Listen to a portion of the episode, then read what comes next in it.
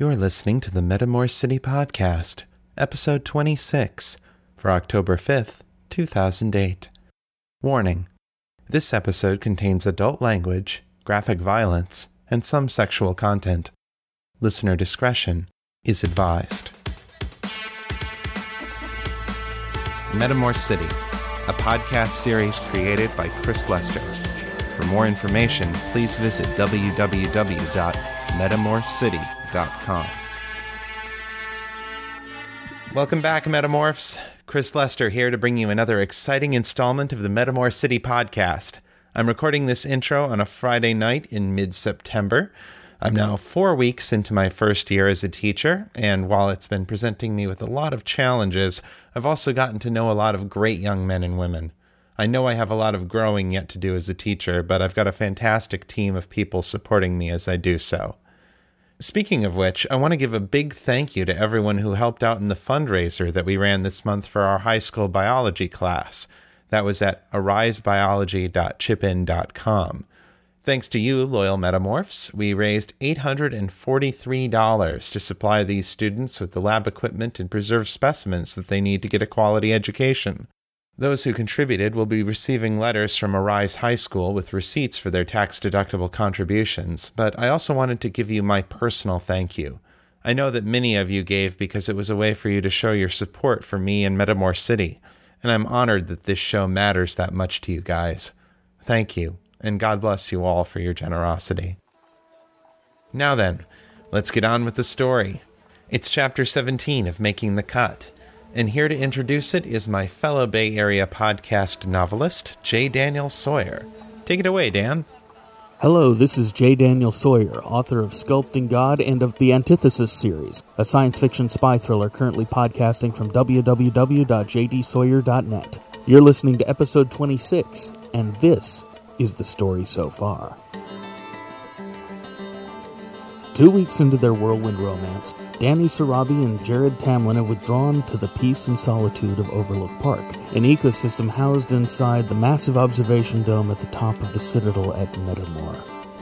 Neither of them knows that Rebecca and Sasha have cast a ritual spell to reawaken Danni's male alter ego, Daniel. Both Rebecca and the wizard Artax suspect that Jared has a power that the world has never seen before the power to change a person's soul, to reshape their deepest desires to serve his own needs. Jared seems to be using the power unconsciously on Danni, and Rebecca and Artax hope that the spell will give Daniel a chance to reassert himself and escape from Jared's seductive influence. Meanwhile, Brian, Fiona, and Sasha are in the process of breaking into the vault of Viscount Security Solutions, a front company for the Vampire Crime Syndicate. In a quiet moment, Fiona confessed to Brian about her earlier conversation with the elder Miriam Bakhtavar. Miriam told Fiona that there is a deep pain inside of her that is coloring her judgment, making her terrified of being helpless or surrendering control. Fiona admitted to Brian that there are gaps in her memory, large portions of her childhood that just seem to be missing. In a rare show of vulnerability, she admitted that she was afraid to explore those depths within herself, afraid of what she might find there. Brian promised that he and the rest of their breeding cell would support her. After Callie bypassed the magical defenses on the vault, Fiona used her safe-cracking talents to open the physical combination lock. No sooner had she opened the vault than a dark figure rushed at her from inside it, tackling her to the floor.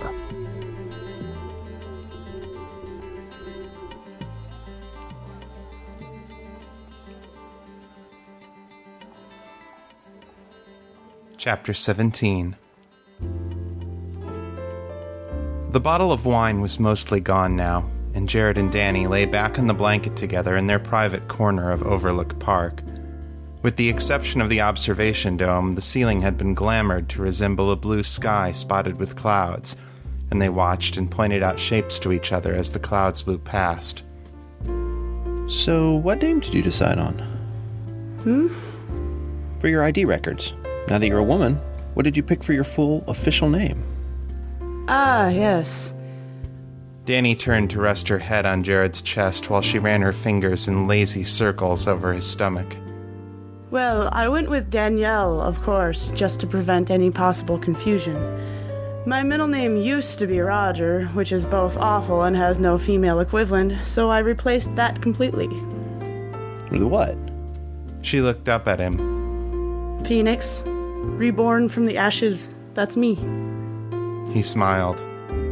Danielle Phoenix Sharabi. I like it. She let out a contented little sound and tucked herself in closer to him. This was such a good idea. I'm glad you think so, because I have a few more surprises for you, if you're ready. Her curiosity piqued, she sat up and watched as he reached inside the tote bag again.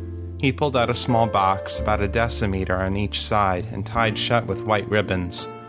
He smiled almost shyly as he handed it to her. For you, a little celebration of your official transition into womanhood. There's actually three layers inside. With a flush of excitement, Danni untied the bow and opened the box. The first layer held a small silver locket. It was heart shaped and had Danni engraved on one side and Jared on the other. Inside were two tiny photos of them both. Oh, Jared, it's beautiful. She slipped it around her neck immediately, then kissed him. Thank you. He grinned. Two more layers. She pulled out the little tray that had held the locket, revealing two small pastilles that looked like chewable vitamins. She looked at the label on the wrapper and blinked in surprise. Shimmer tabs?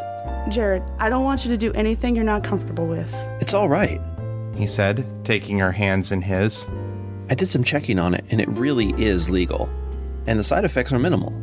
The only reason it's listed as a Class B is because it makes it easier to read people's minds. He touched her cheek fondly. I know you miss being able to be in a real gestalt when we make love. I do too. This way, we'll be able to, at least once. I'll let you decide when the time is right. She looked into his eyes and saw the honesty there. He really did want to do this for her. Deeply touched, she took out the pastilles and handed one to Jared. No time like the present. He blushed and looked around. Here? Now? She smiled wickedly. Who's gonna see us? She asked, before slipping the tab under her tongue. It tasted sweet as it dissolved. She supposed that they probably used some kind of powdered sugar in the binding agent. Come on, don't tell me you haven't been thinking about it since we got here. His blush deepened, but he gave in and took his own tab. While she waited for it to dissolve, she planted light kisses along his cheek and the side of his neck. Her hands found the buttons of his shirt and began undoing them.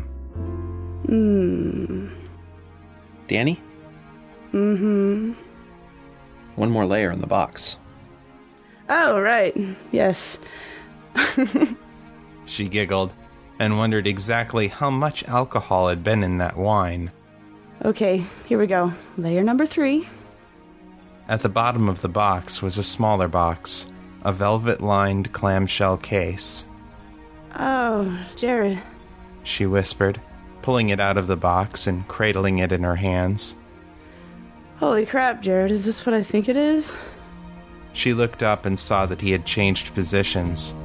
He was now on one knee in front of her. Danni, I never thought I could be happy again the way you've made me happy the last few weeks. I know some people would say it's too fast, but the way I see it, why would I want to wait? You've gotten into my heart in a way that I never would have dreamed possible, and I already can't imagine my life without you. Then he opened the box, revealing an old fashioned but frankly beautiful diamond ring. Danielle Phoenix Sharabi, will you marry me? Danni was crying, and she wasn't sure when it had started. She fingered the ring reverently, and as her fingers made contact with Jared's, she picked up a mental image from him Catherine, Jared's first wife, pressing the ring into her hands and smiling at her. This. This was Catherine's ring, wasn't it? Jared nodded, and she felt a wave of uncertainty run through him. Yes, it is. And if that's a problem, I can. What? No! Danni took him in her arms and kissed him hard. Then she wiped away her tears and sniffled again. It's perfect. It's like. She picked up the ring and held it up in front of him. It's like this is a part of you, right? Like a piece of your heart. And you gave it to Catherine, and when she died, it was like. like that piece of you was locked inside here, waiting. She tried the ring on. It was a little loose, but it fit well enough for now. And now she's giving it to me. Jared gently touched her chin and turned her face toward his. Then that's a yes? She laughed and tackled him, knocking him back onto the blanket. Yes, silly, that's a yes. She felt like her heart would burst from the joy inside her. Yes, yes, yes, and forever, yes.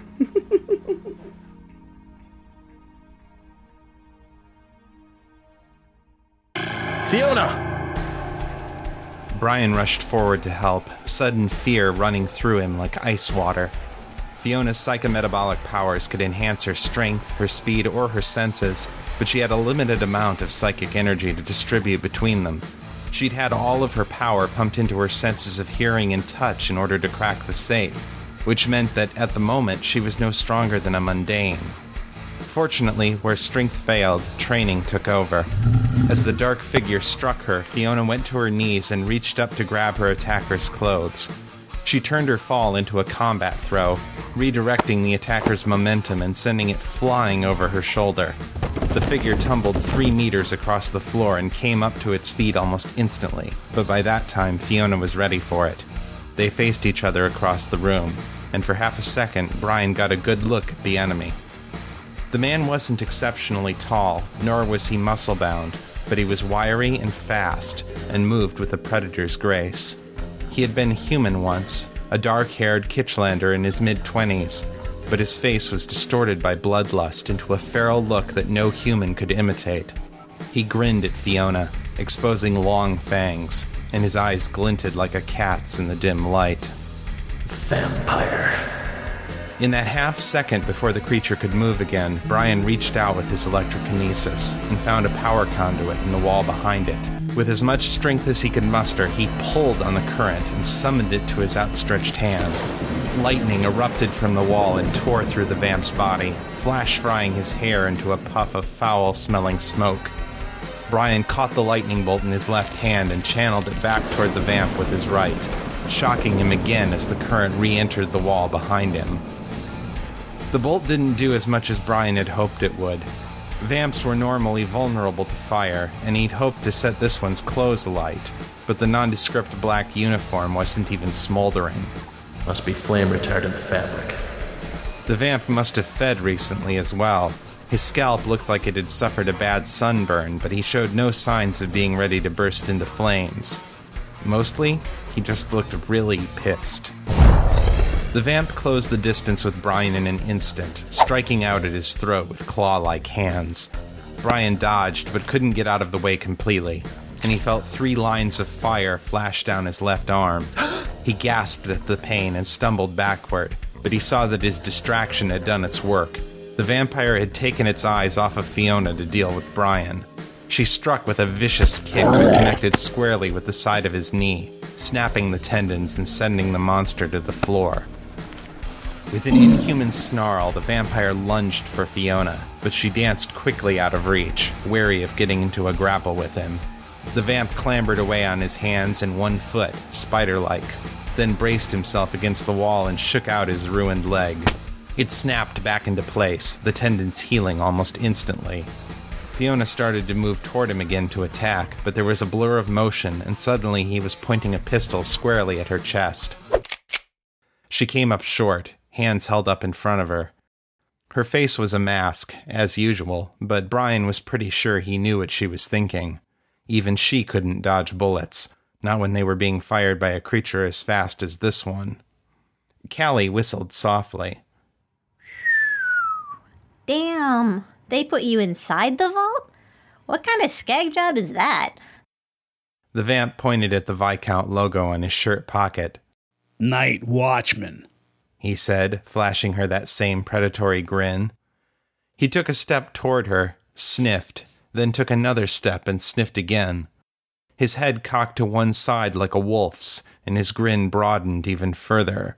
Hey, I know you. You're that runner girl, ain't you? What's the name? Linder. Callie Linder. Callie nodded once, her eyes wide. Well, ain't you the lucky one? He gestured to her. Lie down on the floor. with your hands behind your head, and I'll let you live, runner. You've done good work for us in the past. No reason you have to die here.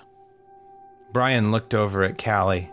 The runner's hands trembled, and she bit her lip as she looked back and forth between the guard and Fiona. Finally, she looked over at Brian, her expression apologetic.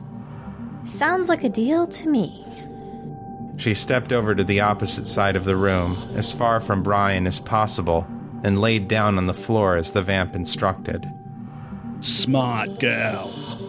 Keeping his gun trained on Fiona, he edged over to Callie and put a pair of handcuffs on her.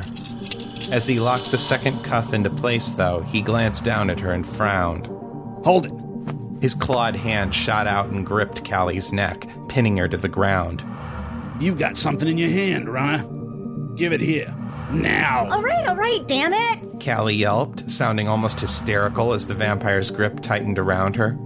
Here, take it, take it. She opened her hand and released the object she had palmed, letting it roll to the floor in front of her. It was a soft yellow mass, roughly the same shape and consistency as a small hard boiled egg. It had a single rune etched on its surface, which was glowing softly. The guard released Callie's neck and snatched up the object, peering at it closely. What's this? Callie hesitated. Tell me what it is, or I'll turn you myself. Don't think I'm not authorized to do it. The runner turned over on her side and looked up at him. Even if he hadn't been a telepath, Brian would have been able to see her thoughts written on her face. No fucking way am I letting this guy turn me into his blood slave. I'm not gonna ask you again, runner. Callie winced and bowed her head. Fuck. It's a reagent pod. The vamp smiled knowingly. Ah, planning a little magic, eh, Niblet? He held up the pod in front of him and gave it a little shake as he peered at the glowing rune on its side. And what sort of gents do you have in here? Anything valuable? Callie glanced up at him, then lowered her head again. Not really. Edra! The reagent pod burst open, releasing a cloud of fine yellow dust, and the sharp smell of garlic filled the air. The vampire doubled over, gagging and choking, as his skin broke out in a mass of angry red welts. His grip on the pistol slackened, and Brian called up an electromagnetic field that tore it out of his hand. He passed the gun quickly to Fiona, and with psi enhanced senses, she took aim and fired twice. The bullets put out both of the vampire's eyes and drilled two holes in the back of his skull, spraying blood and gray matter across the opposite wall. He fell to his knees, blinded and stunned, and Fiona moved in to grapple him. She dislocated the vampire's hips with two brutal moves, then locked his arms behind him. Stake! Brian pulled one from his belt and tossed it to her. With psi enhanced strength, Fiona drove the sharpened length of wood between the vampire's ribs and into his heart. Immediately, the vampire went limp and fell to the floor, immobilized and as senseless as any other corpse. Callie got up and dusted herself off, the handcuffs off of her wrists as quickly as they had gone on. We'd better hurry. Are he set off some kind of alarm before he attacked us. You've got maybe 10 minutes to get out of here. Tops. Brian nodded. Pulling out an electric torch, he headed for the vault, Fiona and Callie close behind him. Fortunately, like all things associated with the Vampire Syndicate, the vault proved to be extremely well organized. File cabinets lined both sides of the vault, and a long, narrow table in the middle of the room provided a space where files could be opened and examined. The far end of the room housed a computer terminal connected to a set of file servers. Brian examined the computers and quickly found that the network didn't extend outside the room, but that was easily remedied. He gestured at the file cabinets. See if you can find any hard copies that look relevant. I'm gonna run a cable from an outside line. Fiona nodded once, then pulled open the nearest cabinet and began scanning through the tabs. Brian quickly located the spare network cables in a nearby storage closet and plugged one of them into the closest data jack he could find, in the first row of cubicles outside the antechamber. When he came back to the vault, he saw that Fiona had located the index for the file cabinets and was speed reading through it, occasionally stopping to pull a file and set it on the table beside her. On the opposite side of the room, Callie was opening cabinets and pulling out files at random, trusting to her uncanny luck. Both of them had high resolution digital cameras, ready to photograph anything that looked relevant. Brian plugged the network cable into the terminal and used his phony administrator ID to log in. The Spectre stirred in interest and came over to the newly connected servers, looking around for anything suspicious, but it had already tagged Brian as a friendly user and dismissed him from its mind. That left only the encryption on the files themselves, which they could worry about cracking later once they got out of here. Brian connected to a WorldNet server controlled by the Hive and began a rapid fire transmission of all the data files on the Vault's computers, beginning with the night of May 26th and working forward. As the files began uploading, he went over to the table and began helping Fiona and Callie photograph the hard files. He couldn't make much sense of what he was looking at, and he didn't bother to try. They worked quickly and silently, pulling out files, photographing them, replacing them in the drawers as soon as they had been imaged. Brian kept an eye on his watch and an ear tuned to the office outside. Vampires were incredibly quiet, as the guard's ambush of Fiona had demonstrated but there was a good chance that they would at least hear the doors opening if the vamps were in a hurry. Brian called time at six minutes. That's it. Pack it in. Going back to the terminal, he cut the connection to the collective server, then put a finger in the computer's data port and scrambled the machine's history files with a thought.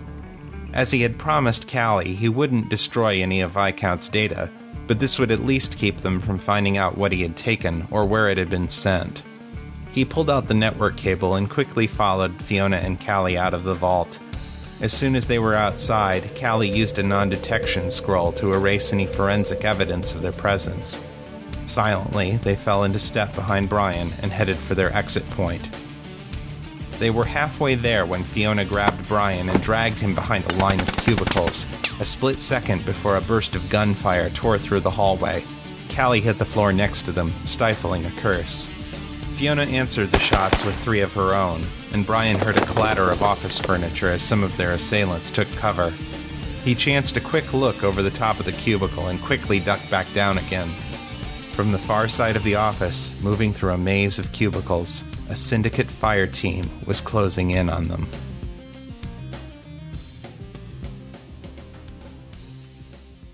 Are they out of there yet? Not as yet. Sasha bit her lip. This is taking longer than we thought it would. Somewhat, yes. Miriam Bakhtavar agreed. But not overly so. Surely I don't need to remind you that no mission ever goes precisely to plan. The elder sounded far more at ease about that than Sasha felt. The younger Teep gripped the phone more tightly and paced back and forth between the kitchen and the living room. With Brian and Fiona out of contact, the nest was feeling more like a cage. I know. I'm just not used to being stuck at home for them. CNC is supposed to be my job. And instead, I'm stuck here waiting for some sign that our spell kicked in. Also, I can go help Becca rescue her boyfriend. Damn it, the timing on this couldn't have been worse. I understand how you feel, child, but there is little you could do even if you were here. The extraction team is already in position. As soon as we regain contact with Brian, we'll move to pull them out. Another voice said something that Sasha couldn't quite make out over the phone. We've just received word that Brian has linked up to our server. The files are coming across as we speak. Sasha nodded, glad of the news, but the knot in her stomach didn't unclench itself yet. She wouldn't be able to relax until she knew that Brian and Fee were safe. Sasha? Sasha turned around and saw Rebecca waiting for her. She'd changed into street clothes and pulled back her hair into a ponytail. We've got to go now. It's starting.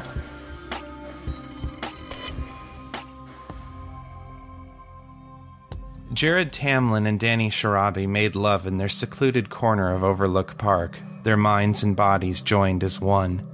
The shimmer had temporarily amplified their telepathic sensitivity, and for the first time the two lovers had entered into a true gestalt.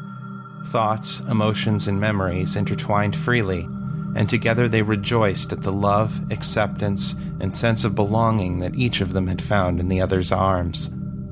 Neither of them realized that there was a third person who had been excluded from their bond.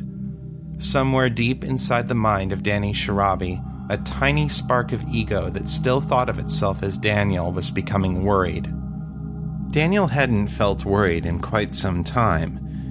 In truth, he wasn't quite sure whether he had felt anything in quite some time. He felt like he had just been awakened from a dream, and he still wasn't sure what the dream had been about or how long he had been asleep. Something outside of himself had grabbed hold of him and pulled him out of the dream, shaking him back into awareness.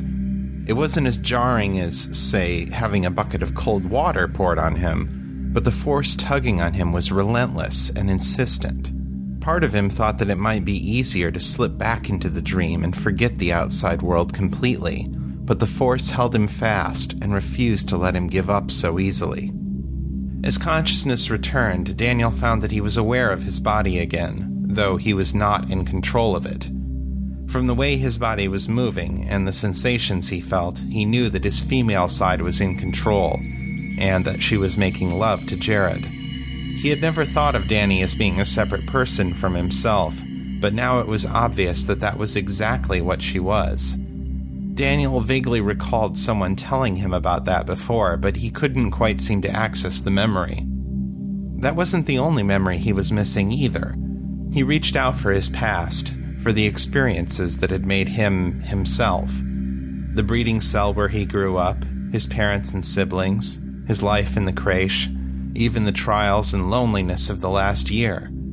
The museum of his mind had been ransacked, the paintings and sculptures replaced with crude drawings. He didn't need to ask where the memories had gone. Danni had taken them for her own. Desperate for something to stabilize his sense of self, Daniel reached out for the one facet of his past that Danni left almost completely untouched his relationship with Rebecca. He clung tightly to those memories, from their first meeting to their last kiss. These are mine, he thought fiercely, as if daring Danni to try to take the memories away from him. Danni didn't seem interested in contesting the point. She had Jared, which seemed to be all that she wanted or needed. More importantly, she had their body. That thought sent tremors of fear running through Daniel. Danni, or the Danni Jared group mind that now controlled both of their bodies, had buried Daniel inside his own mind and buried their love for Rebecca along with him. He didn't know how it was even possible, but Danni seemed to be cutting herself off from anything that would get in the way of her love for Jared, even if it meant trapping Daniel inside her forever. Like hell, Daniel thought. He turned and shouted into their shared mind with as much effort as he could manage. It's my body too, Danni. You can't just turn me off because I'm inconvenient. Damn it, I'll fight you if I have to. For a moment, Danni and Jared almost seemed to stop and listen to Daniel. Then another orgasm crashed through Danni's body, and she did not think of anything for some time.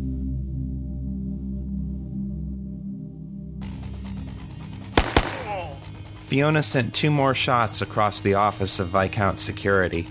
Brian heard one of the syndicate agents gurgle and stumble backwards, but Fiona shook her head as she darted back under cover. Missed the eyes. One hit to the throat, but he's still up. Brian grimaced. He'd been hoping that the Vamps had sent their human ghouls to deal with the break in, but obviously that wasn't the case. He glanced over at the runner crouching beside him. I got any more of those garlic bombs? A couple. Callie said, pulling out the soft yellow reagent pods. You'll have to hit him dead on to really knock him out of commission, though. Give one to Fee. Between your luck and her skill, we ought to hit something. Here, both of you hold on to me. Wait for my signal and be ready to run. The runner's eyes questioned him, but she didn't protest. She linked hands with him and Fiona, and Brian put his finger to a nearby electrical socket. Taking command of the current, he sent his thoughts down into the power lines that crisscrossed the room. In moments, he found the points of resistance, the fine wires and delicate circuitry that lay in every computer, every card reader, every single piece of advanced equipment in the office.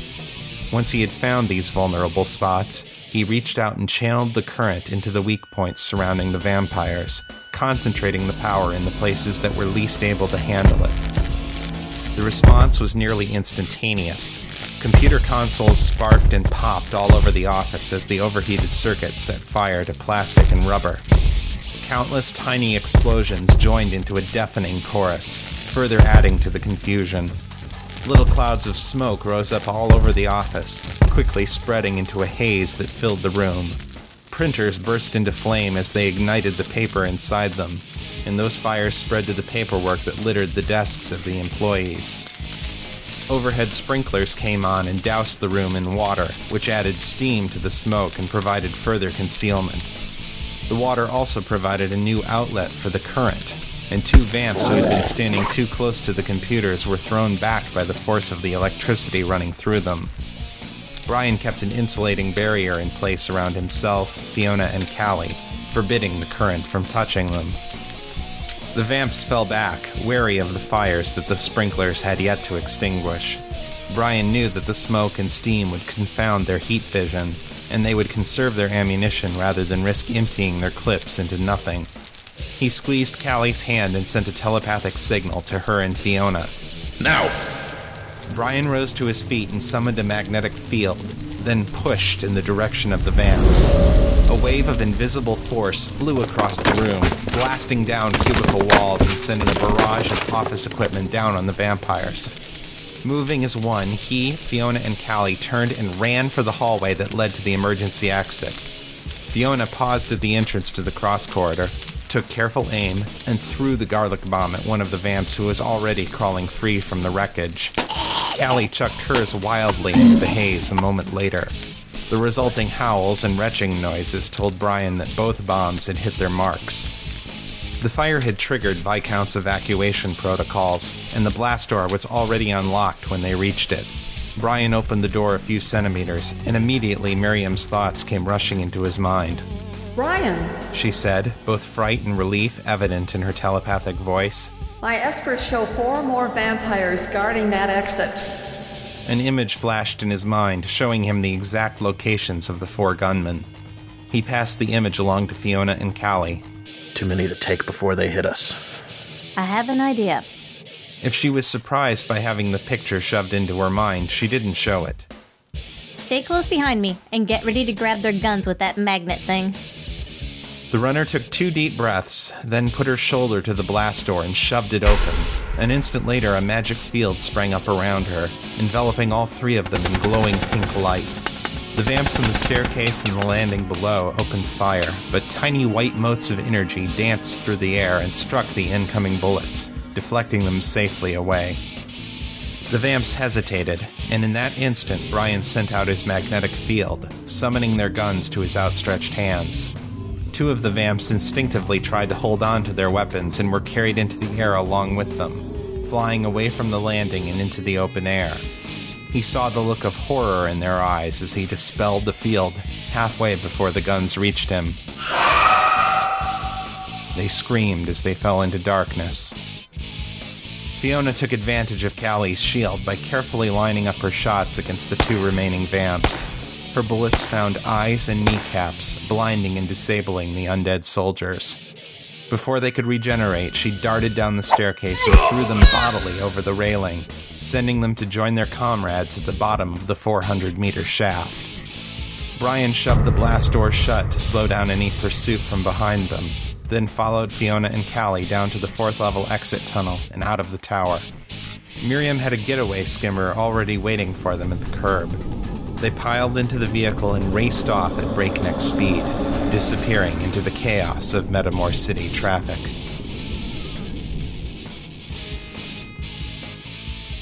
We'll be back with more of the Metamor City podcast right after these messages. they wanted and war they got, but they wrote the inner heat where my Uzi got hot when I This fall, are you ready for crime? Young Junius, the podcast novel, serialized every week at SethHarwood.com, brings you the story of Junius Ponds.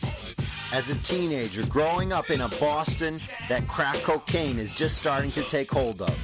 He's running to escape the consequences of a murder he had to commit and fighting to avenge the death of his brother. But first, he has to find out who did it. So let Seth Harwood, the author of Jack Wakes Up, take you on a trip through crime, action, and violence this fall as he brings young Junius to SethHarwood.com, your home for serialized crime.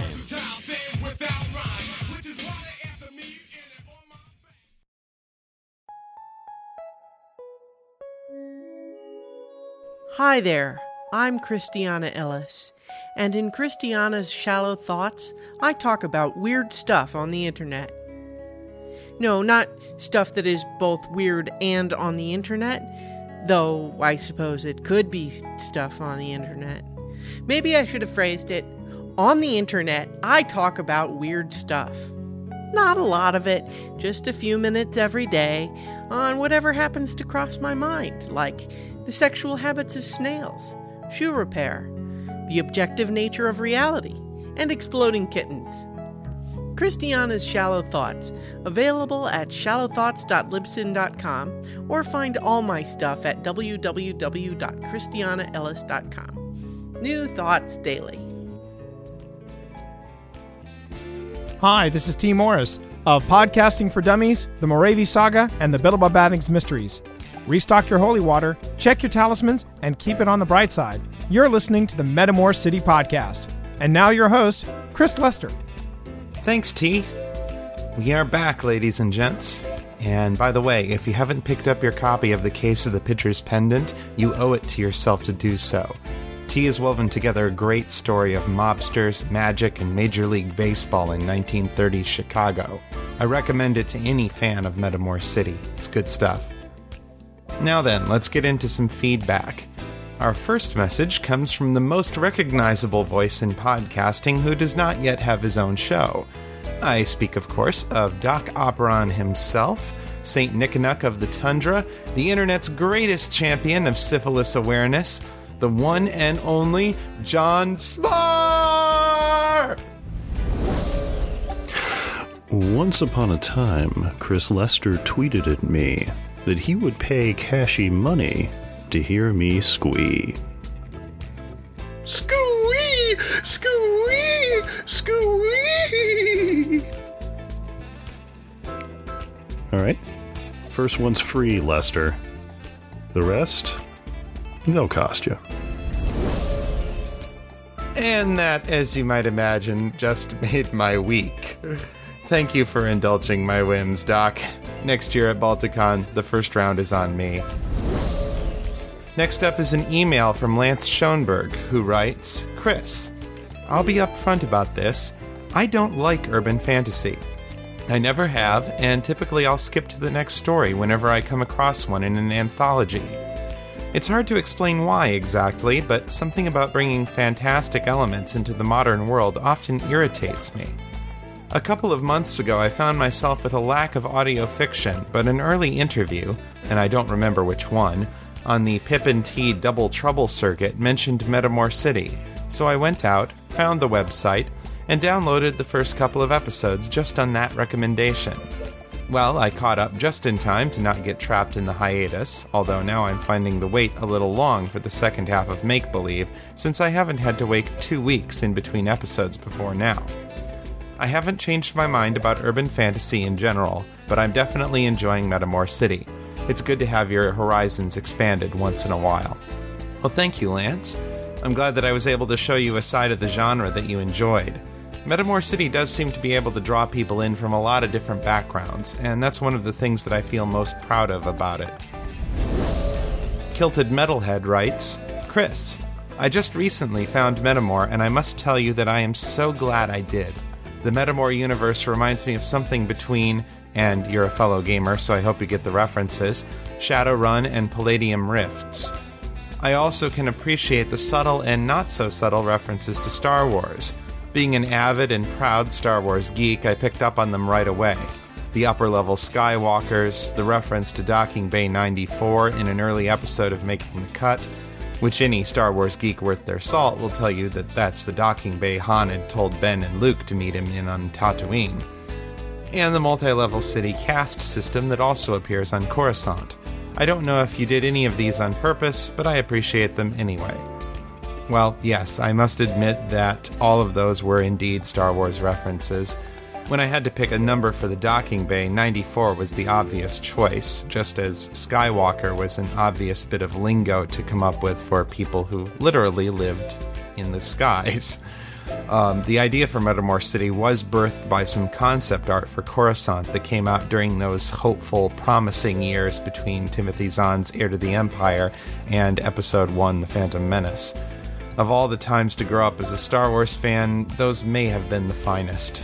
I pity the youngins whose formative experience with the series has been tainted by the prequels. but I digress. Anyway, thank you for writing in, Metalhead. Next up is Sean Nelson, who posted this message on the website.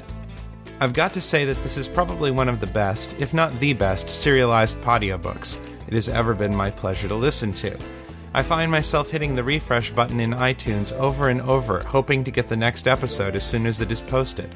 I'm more loyal to this story, this world you've created, than to any TV show yet produced. Keep up the good work, and I'll keep listening and telling my friends about the awesome world you've created. Well, thank you very much, Sean.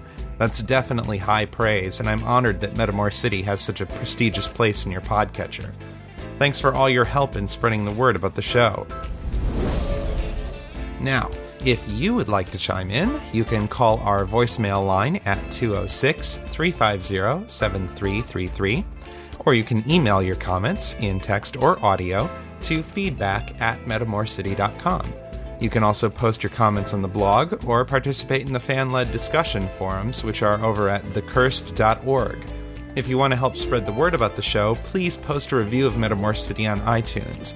That helps to push us up in the ranking charts and it increases the show's visibility, which helps more people to find it. Metamor City has fallen way behind Murder at Avedon Hill and Morevi on the charts, so I need your help to push us back up into the running and keep my nemesis on their toes. Just go to the website and click that big button that says subscribe in iTunes on the right hand side. It'll launch iTunes and it'll bring you to the page where you can leave your review. That's all for this time, folks. I will talk to you again in two weeks. Until then, keep it on the bright side. This is Chris Lester, signing out. Some of the music on this podcast was provided by the Podshow Podsafe Music Network at music.podshow.com. Some sound effects were provided by SoundSnap at soundsnap.com, while others were provided by the Freesound Project, located at freesound.iua.upf.edu. Metamor City is released under a Creative Commons Attribution Share Alike 3.0 license. Find out more at creativecommons.org.